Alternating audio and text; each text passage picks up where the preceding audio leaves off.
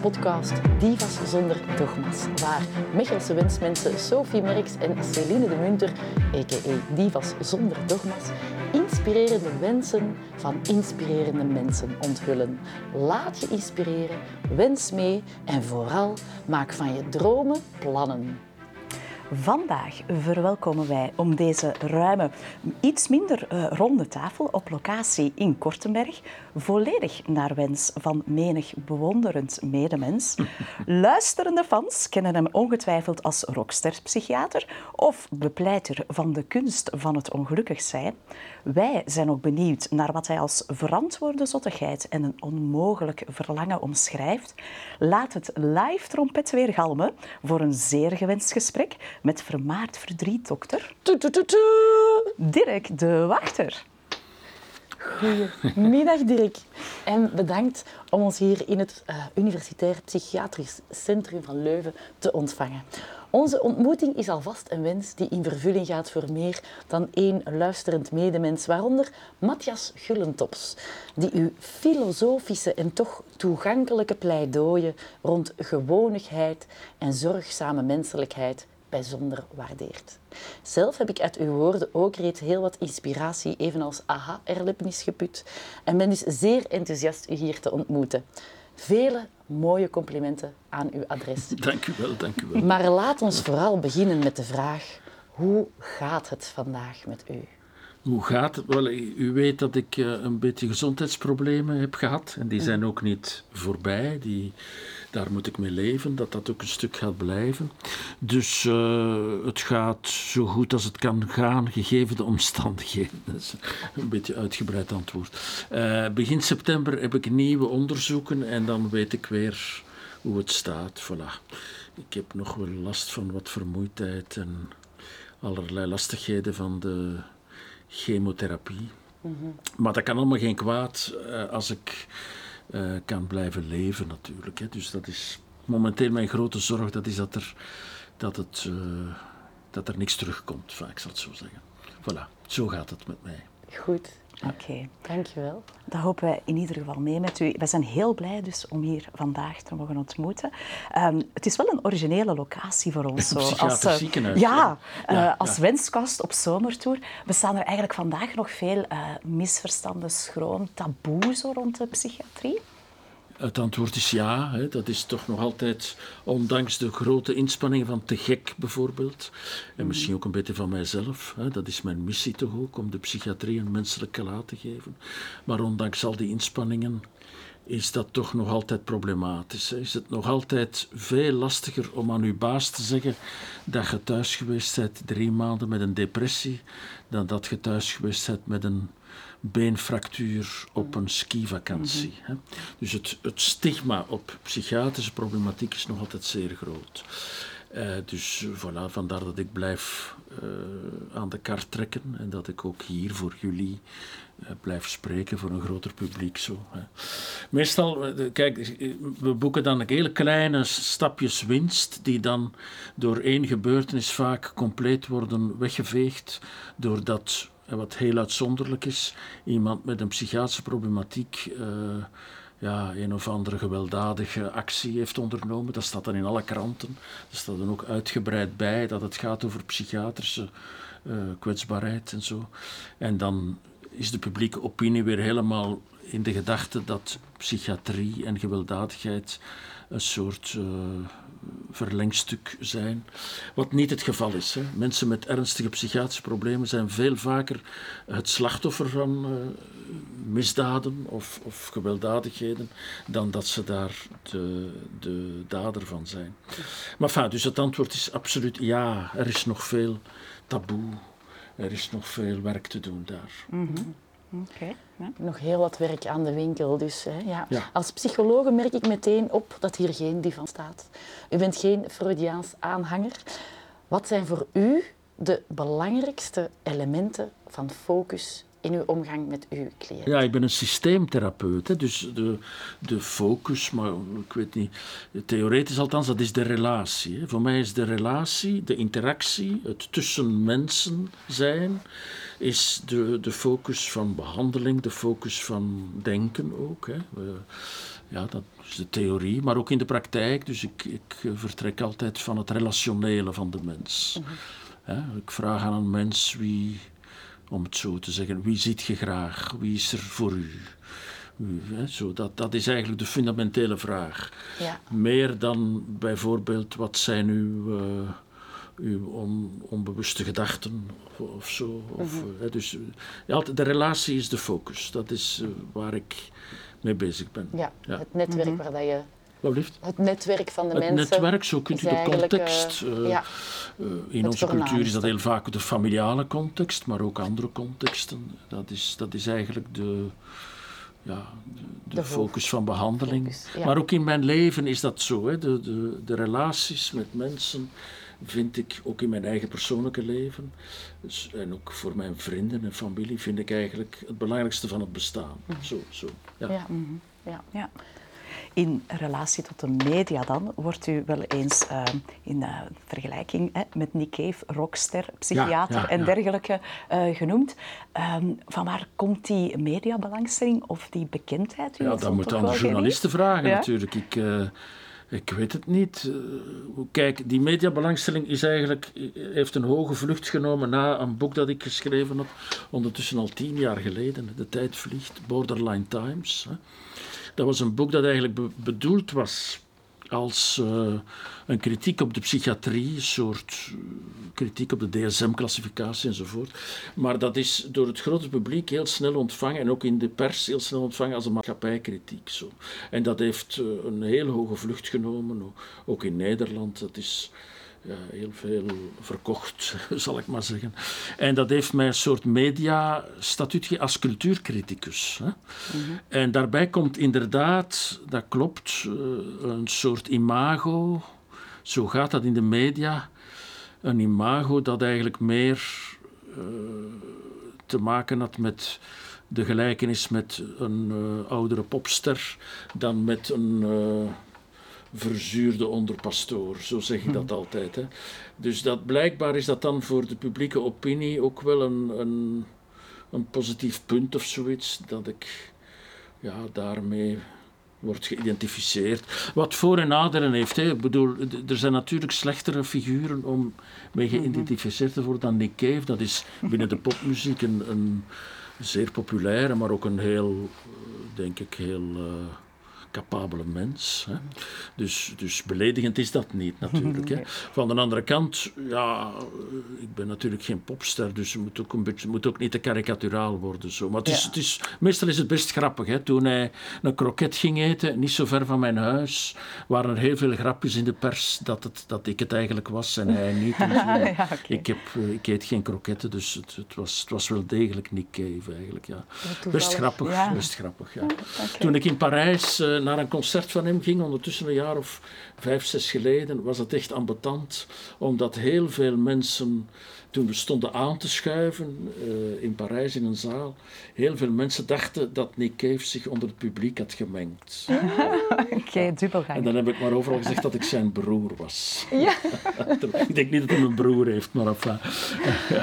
Sterke gelijkenis, dus iedereen vergist zich. Maar het is wel raar hoe dat hij meer en meer op mij begint te lijken, dus ook. Hè? Enfin, ik ga er nu ook niet te veel over vertellen, maar vroeger was hij echt een junkie. Hij zag er niet uit. Een crazy figuur, een echte heroïnomaan zo. Hij was ook heel gek gekleed. Hij had een heel bizarre man. Zo.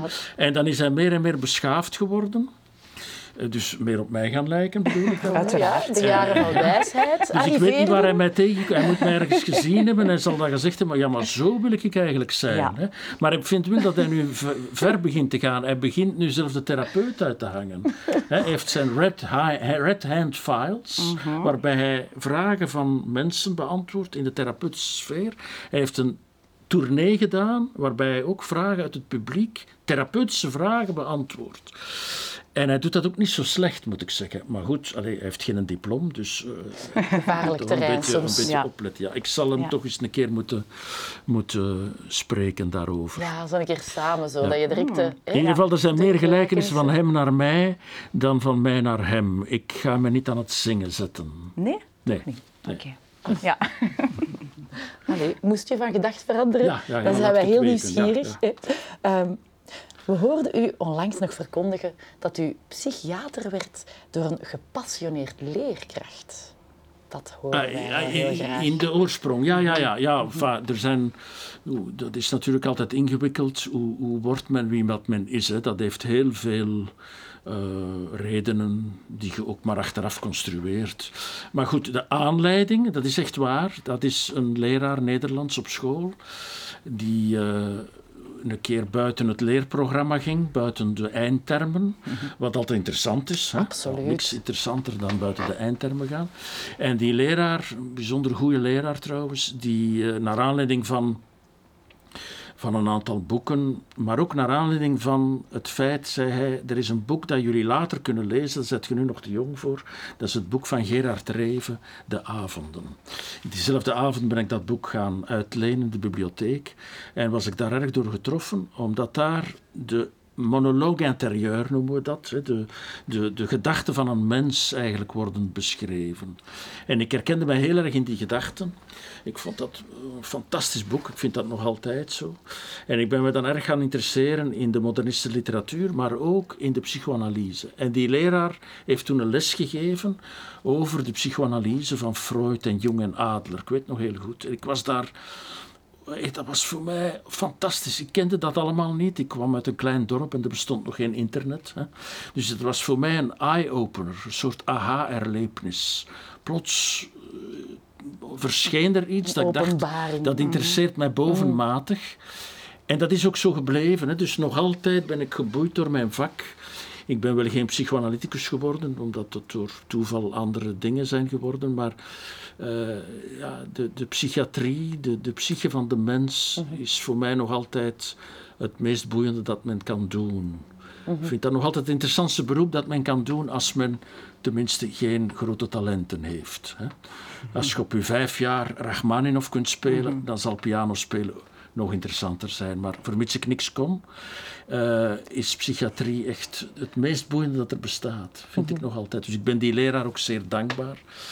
Hij heeft dat op een of andere manier, ik heb dat verhaal nogal eens verteld en hij heeft dat in de pers ook vernomen en hij was daar heel erg van getoucheerd zo. Hij vond dat, hij wist dat niet en hij vond dat zeker heel aandoenlijk dat ik dat zo verteld had. Ja, voilà. Ja. Dat is het verhaal. Ja. Mensen die soms niet beseffen dat ze anderen hun leven raken. En dat achteraf maar dat is bij leerkrachten. Hè, daarom dat ik ook altijd zeg dat leerkrachten zeer belangrijke figuren zijn in het leven van jonge mensen. Die dikwijls de richting, ook buiten de ouders en opvoeders, die de richting kunnen bepalen van hun leven. Hè. Dat is bij mij zo geweest. Enfin, misschien, ik weet het niet hoe dat zou gelopen zijn, dat kun je nooit weten. Hè, maar dat is in ieder geval een heel belangrijke aanleiding geweest om de stap naar de psychiatrie te zetten. Ja, absoluut. Ja.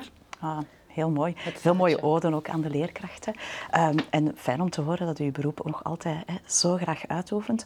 Nu, onze vorige gast, Reginald Moreels, we moesten nu de groeten overmaken. Maar persoonlijk zit er eigenlijk geen baat bij de psychologie. Heeft u een antwoord op dat standpunt? Is het echt een voorwaarde? Moeten mensen openstaan voor therapeutische begeleiding, voor ze aanstaat? Nou, ik vind dat je daar moet voor openstaan als het nodig is, maar...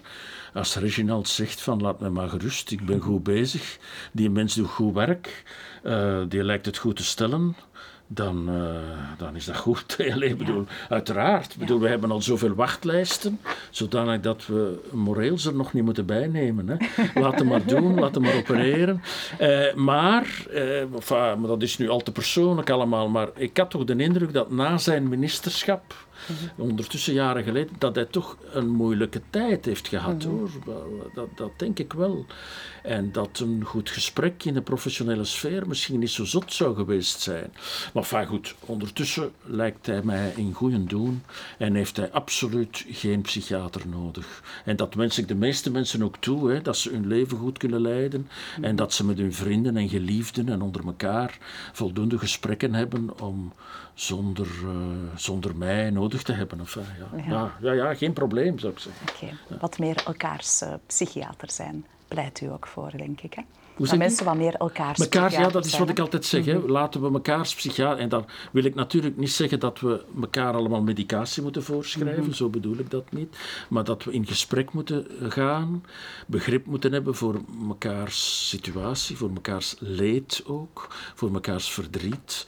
Ik denk als de maatschappij dat een beetje meer zou kunnen bevorderen, dat de wachtlijsten wat zouden minderen. Dat denk ik echt wel, ja. Ja, dat denk ik wel, ja. Daar ben ik ook van overtuigd, ja. U pleit ook via uw boeken voor verantwoorde zottigheid. Jazeker. Ja, daar ben ik wel heel nieuwsgierig over, omdat wij daar zelf fan van zijn. Absoluut. Doe maar voort dan. Goed bezig. Maar kan u dat een beetje toelichten? Op welke manier u die verantwoorde zottigheid...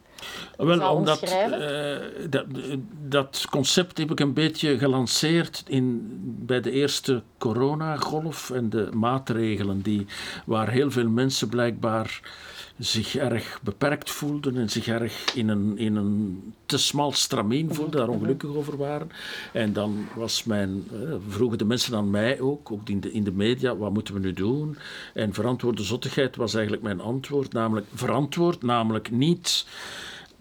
In de virale tijden de straat op gaan en elkaar kussen, dat is niet verantwoord. Hè. Maar binnen de maatregelen die nodig zijn om het virus buiten te houden, een beetje zotte toeren uithalen. Hè. Een filmpje maken en dat op Instagram zetten, zodat mensen eens goed kunnen lachen. Allee, bijvoorbeeld. Ja, hè. Dus dat bedoel ik daarmee. Dat we binnen die maatregelen ook niet versaaien...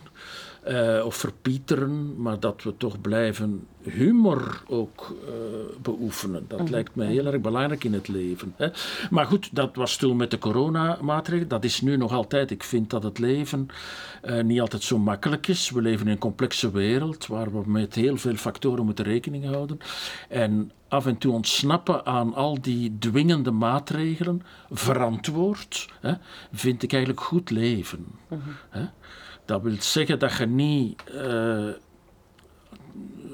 heroïne moet gebruiken en denken dat je kunt vliegen om dan van de 6e verdieping naar beneden te storten. Dat is niet verantwoord. Hè. Nee.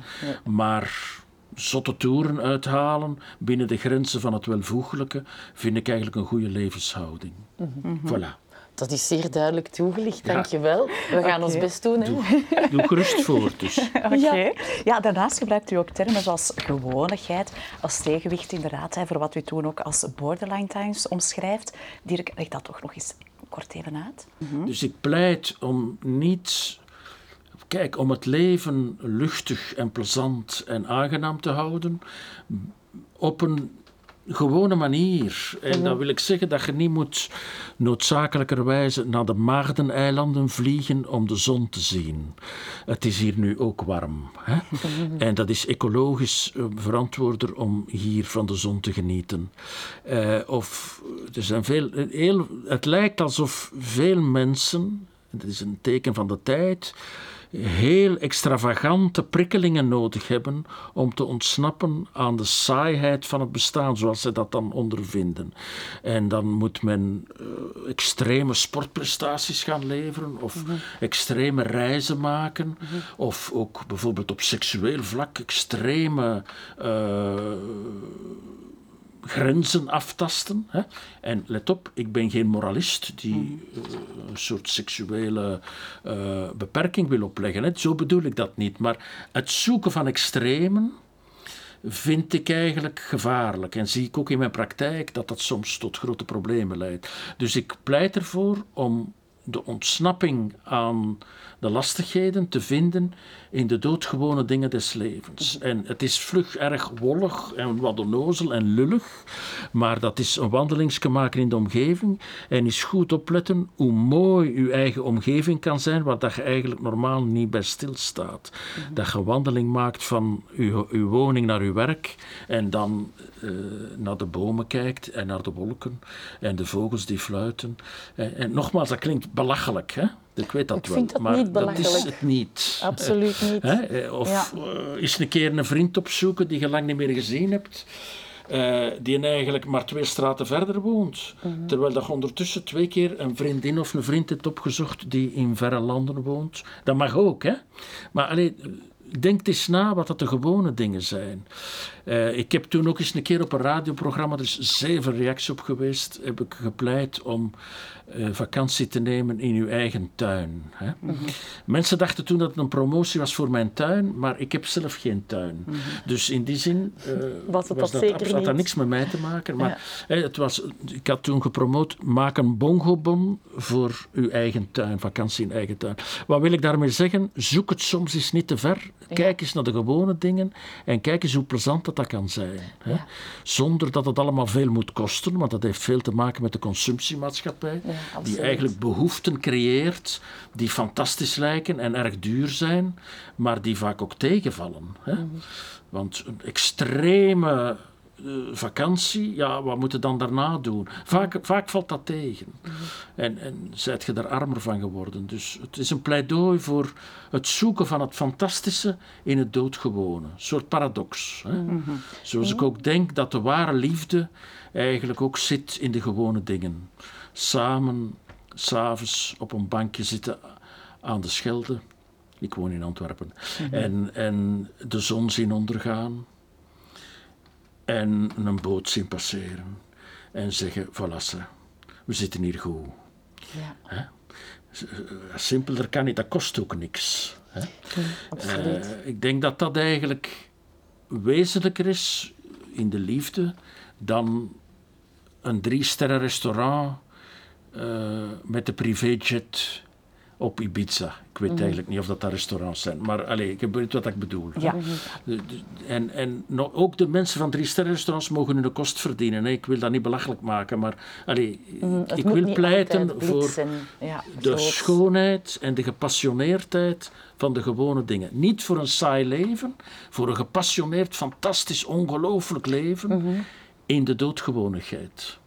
Misschien ik weet niet of het begrijpelijk is. Ik vind dat zeer begrijpelijk. Dat vertrekt veel meer vanuit een soort nieuw perspectief. Met nieuwe ogen kijken naar wat absoluut, er al is. Ja, ja. En het is een kritiek op de consumptiemaatschappij. Ja, die behoefte creëert. Dingen die heel veel geld kosten. En die eigenlijk... Mensen lopen zichzelf voorbij. Eigenlijk een soort verplichtingen creëert. Hè? Ja, ja. Als jij maandag op je werk komt en ze vragen wat heb je gedaan. En je zegt, oh, ik ben een beetje thuisgebleven. Ze zeggen, oei, ze zijn ziek geweest. Dat scheelt er. Ja, klopt. Ja, nee. Ik heb geen fantastisch weekend gehad. Een gastronomisch weekend in de Ardennen. In een chic kasteel, waar het stil was. Alleen pok van het golfballetje. Hè? Maar ze is thuis en zie dat het daar ook stil kan zijn. Mm-hmm. Zelfs zonder golfballetje.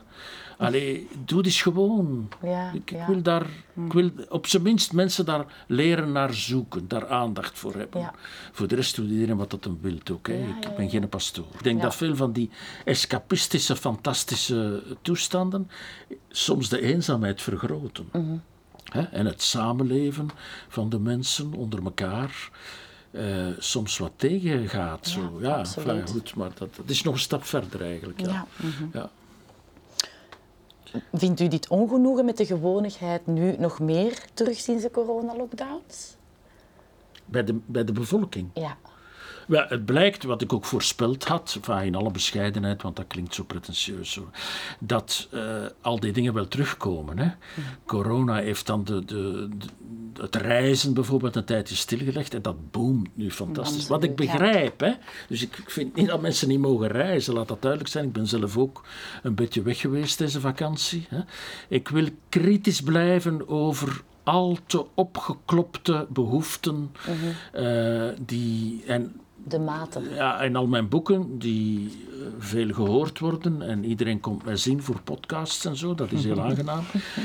Maar het grote effect op het consumptiegedrag moet nog komen. Mm-hmm. Daar maak ik mij ook geen illusies over. Hè. Mm-hmm. Het effect van de oorlog in Oekraïne en het dichtdraaien van de gaskraan zal veel groter zijn. Mm-hmm.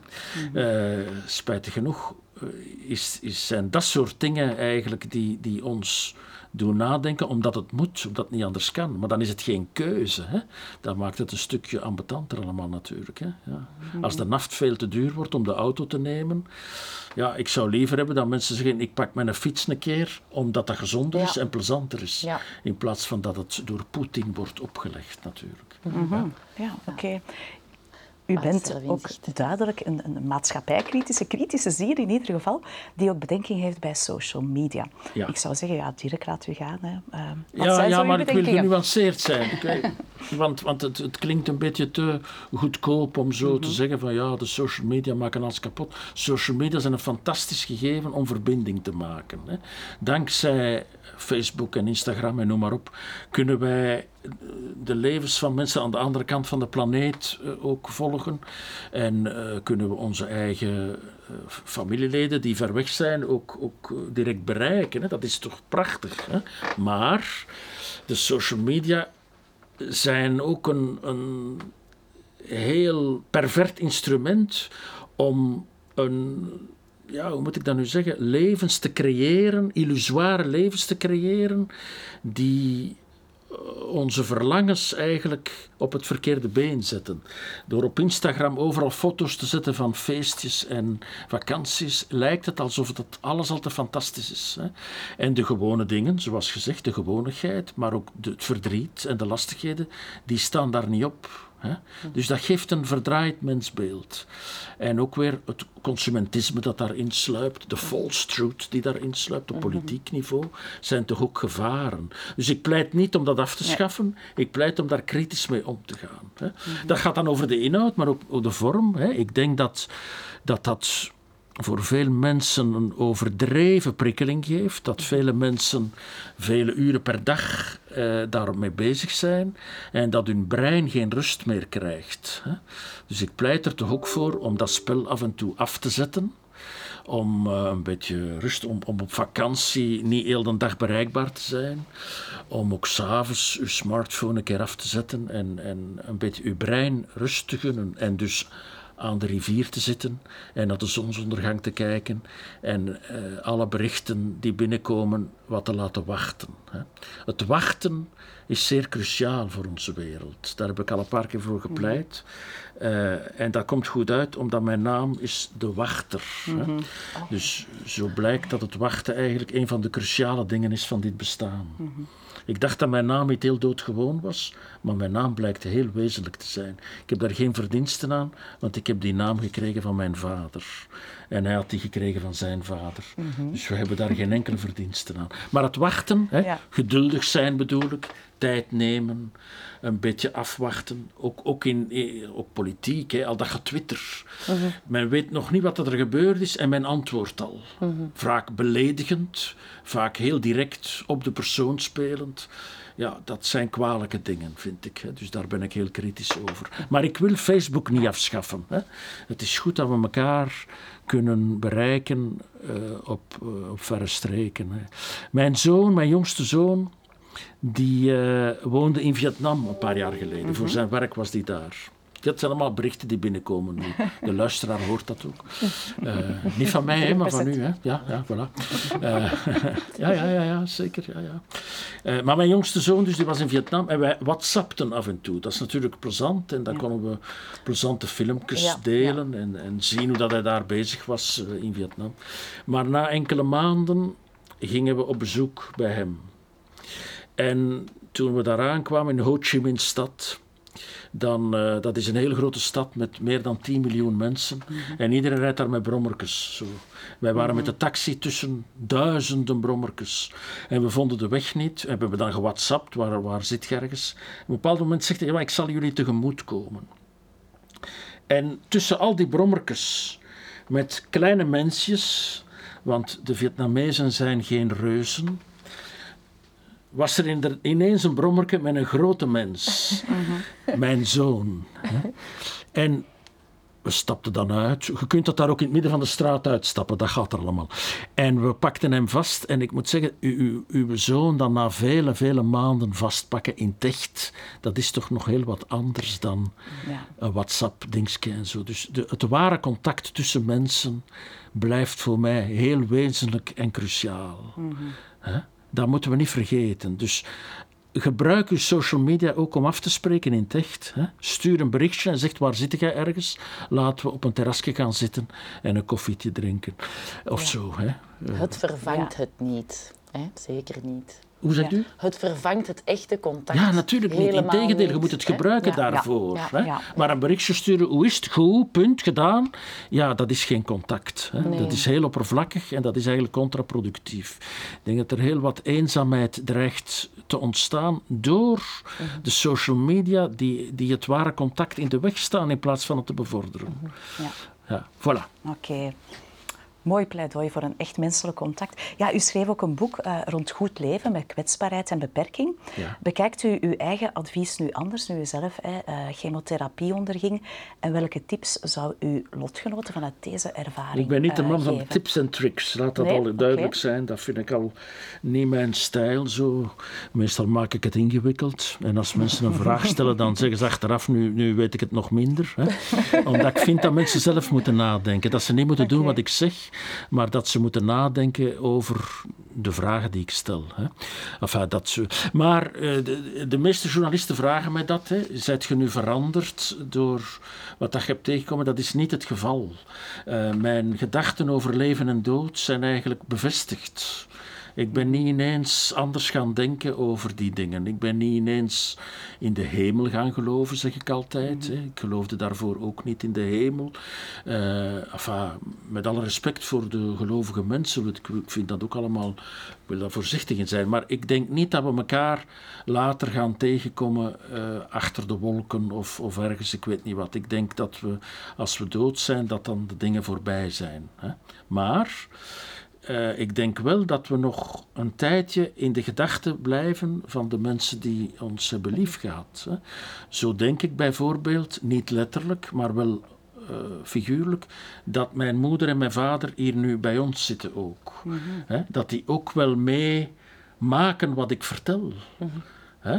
Mijn moeder en mijn vader, die al lang overleden zijn, zijn nog altijd ergens bij ons. En ik ga nog altijd met hen in dialoog. Niet letterlijk natuurlijk, hè. Dan zou ik psychotisch zijn, maar figuurlijk zeker wel. Hè. Dus ik kom ze nog altijd tegen, ik ben nog altijd met de doden. Hè. Dus als je dat de hemel noemt, dan mag dat ook van mij zijn. Hè. Maar, hè, dus dat is, maar belangrijk is, dat is niet veranderd na mijn zware ingreep. Ik heb een heel zware chirurgische ingreep gehad, met veel complicaties, met intensieve zorgen enzovoort. Dus ik heb wel wat meegemaakt. Maar het is niet dat ik nu ineens ook veranderd ben, of dat ik denk, nu ga ik mijn leven ineens anders gaan doen. Nu verkoop mijn huis en ik ga in Frankrijk bloemkolen telen of zo. Of ik weet niet waar. Of ik wil nu ineens niet meer werken. Uh-huh. Ik doe hetzelfde als voorheen, met hart en ziel. Ik vertel ook hetzelfde. Als u dit interview gedaan had 2 jaar geleden, had ik ook diezelfde dingen verteld. Toch ongeveer. Een aantal zaken zijn misschien iets scherper nog geworden. Maar niet anders. Uh-huh. Ja. Denk het niet. Ja, oké. Mm-hmm. Excuus. Ja? Nee, dat is wat dat is. Dat is heel consistent. Ik kan u geen spectaculaire aha-erlevenis voorleggen. Nee, dat hoeft ook niet. Dat moet niet. Hè? Ja. Dirk, we hebben het ook nog niet over de liefde gehad. De liefde die u, naar eigen zeggen ook, liever de status geeft die ze verdient, weg van de wellnessweekends en Hollywoodiaanse nepparadijzen. Heeft het er juist even aangehaald als we het over de gewonigheid hadden. Ja, dat je in een relatie ook op die manier. Maar zie jij het geheim van de duurzame liefde? Wel, ook daar heb ik geen tips en tricks. Hè? Laat dat duidelijk zijn.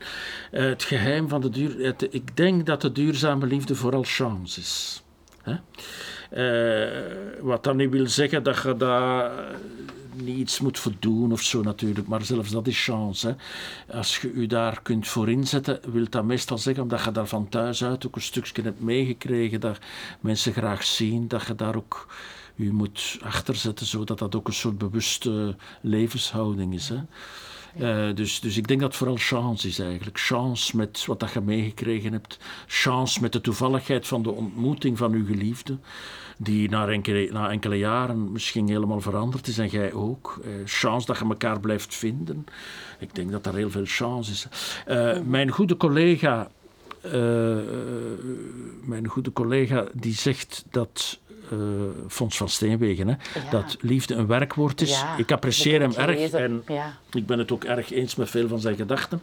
Maar een beetje provocatief zeg ik dat het geen werkwoord is, maar een zelfstandig naamwoord. Hè. U mag het opzoeken in de Vandalen. En liefde is een zelfstandig naamwoord. Gelukkig, want anders was het een verleden tijd. Hè. Liefde. Hè. Ah, ja. Enfin, maar dat is een grapje een beetje natuurlijk. Maar ik vind zelf, hè, uit mijn eigen ervaring, vind ik het geen werk. Ik vind het eigenlijk eerder, en nu ben ik heel persoonlijk, een ontwerken. In de zin dat ik het leven, maar het is heel persoonlijk voor mij, hè, het leven veel meer werken vind, of zou vinden, moest ik nu alleen zijn. Zeker nu, hè, en nu refereer ik terug naar heel mijn toestand, hè, moest ik nu mijn vrouw niet naast mij hebben, en mijn kinderen ook maar. Dat zou werken zijn, om hier door te komen, om mij boven water te houden. Ik zou moeten trappelen om mij boven water te houden. En ik zou door de golfstroom naar beneden getrokken worden. Zo voel ik dat. En nu, door mijn geliefde, en door mijn kinderen ook, en mijn vrienden ook, maar toch in de eerste plaats door mijn geliefde, kan ik mij in haar stroming laten meevoeren, eigenlijk. He, dus het is een ontwerken. Mm-hmm. Het bestaat niet, dat woord. Ik vind dan nieuwe woorden uit. Hè. Mag dat? Het is eigenlijk het omgekeerde van liefde is een werkwoord. Hè. Het is eigenlijk dankzij de liefde dat ik niet te veel moet werken. Dat de dingen, en dat is dan persoonlijk, hè, misschien dat niet iedereen dat zo beleeft hoor, maar dat de dingen eigenlijk nogal vanzelf kunnen lopen. Zelfs moeilijke dingen, zoals ik nu meemaak. Hè. Die lopen nogal... Ja. Redelijk vanzelf eigenlijk. Soms is het lastig hoor, het is dat niet, hè? Maar dankzij de liefde gaat dat allemaal nogal redelijk. Ik kan mij laten meedijnen zo, door de warme golfstroom en mij niet door allerlei waterkolken naar beneden laten trekken. Als dat beeld... dat is mooi. Ja, dat is een heel mooi beeld. Ja, dat elkaar dragen ook, hè, ergens. Hoe zegt u? Elkaar dragen... Ja, elkaar dragen. Ja, maar dat is dan weer werken, hè. Dus dat beeld, daarom dat ik het beeld van de golfstroom gebruik, omdat je op de stroom meedijnt. Ik hoef zelfs niet te zwemmen. Enfin, het is een beeld allemaal, het is een metafoor. Alsof je samen makkelijker drijft dan alleen. Ja, vloeit. Door de liefde ontstaat een stroming. Vanzelf, je moet daar chance mee hebben. Dat je daarin terechtkomt. Mm-hmm. Dat is niet altijd zo natuurlijk. Hè. Mensen komen terecht in allerlei stromingen die blijkbaar dan naar andere richtingen gaan ook en zo. En dan zwemmen ze soms heel erg om toch bij elkaar te blijven. En soms gaat dat en soms gaat dat niet. Enfin, mijn heel persoonlijke ondervinding is dat het ontwerkend is. Mm-hmm. Mm-hmm. Mooi gezegd. En met deze liefdevolle stroming, Dirk, halen wij als vanzelf onze mysterieuze wenspot erbij. Ja, Dirk, there's a crack in everything. Hè. Ja. In deze wenspot verzamelen wij inspirerende wensen van inspirerende mensen. Daarom ook onze vraag aan u met onze beroemde wenspetten hier in de aanslag. Ja. Wat is jouw wens? Een wens voor jezelf. Voor mijzelf? Ja. Ja, dat is niet moeilijk natuurlijk. Hè. Dat zal u toch niet verwonderen. Mijn wens is dat ik nog een tijd mag leven. Hè. Het is bijna belachelijk, maar het is echt waar. Het is niet belachelijk, maar het is banaal. Mijn wens is dat ik mag blijven leven. Hè. En heel concreet maak ik dat dan. Dat is dat ik als mijn kleindochter is bijna 2 jaar. Als die naar de grote school gaat, dat ik die een keer aan haar polka mag pakken en aan de schoolpoort kan afzetten. Ja. Dat is heel concreet. Hè? Ik koop nog langer te leven hoor, maar dat is heel concreet. Dus dat is niet moeilijk eigenlijk. Dus het is ook nogal voorspelbaar, denk ik. Hè. Dat is nu toch waar ik mee bezig ben. Een beetje egocentrisch misschien. Alhoewel... Integendeel. Ja. Nee? Ik denk, ik kan mij nogal redelijk met de dood verzoenen ook, omdat ik ben 62 jaar. Het leven is heel goed geweest. Ik heb heel veel chance gehad en zo. Maar ik denk, moest ik doodgaan, dat mijn geliefden en ook mijn kinderen echt heel, heel verdrietig zouden zijn. En dat vind ik wel erg eigenlijk. Mm. Dus ik wil toch wel voor hen, de relaties, hè, voor hen... nog een schone tijd blijven leven. Ik geniet ook heel erg van het leven. Dus ik wil dat graag nog een tijd blijven doen, zo, het leven. Dat wensen wij jou ook zeker en vast toe. Wat wens jij anderen toe?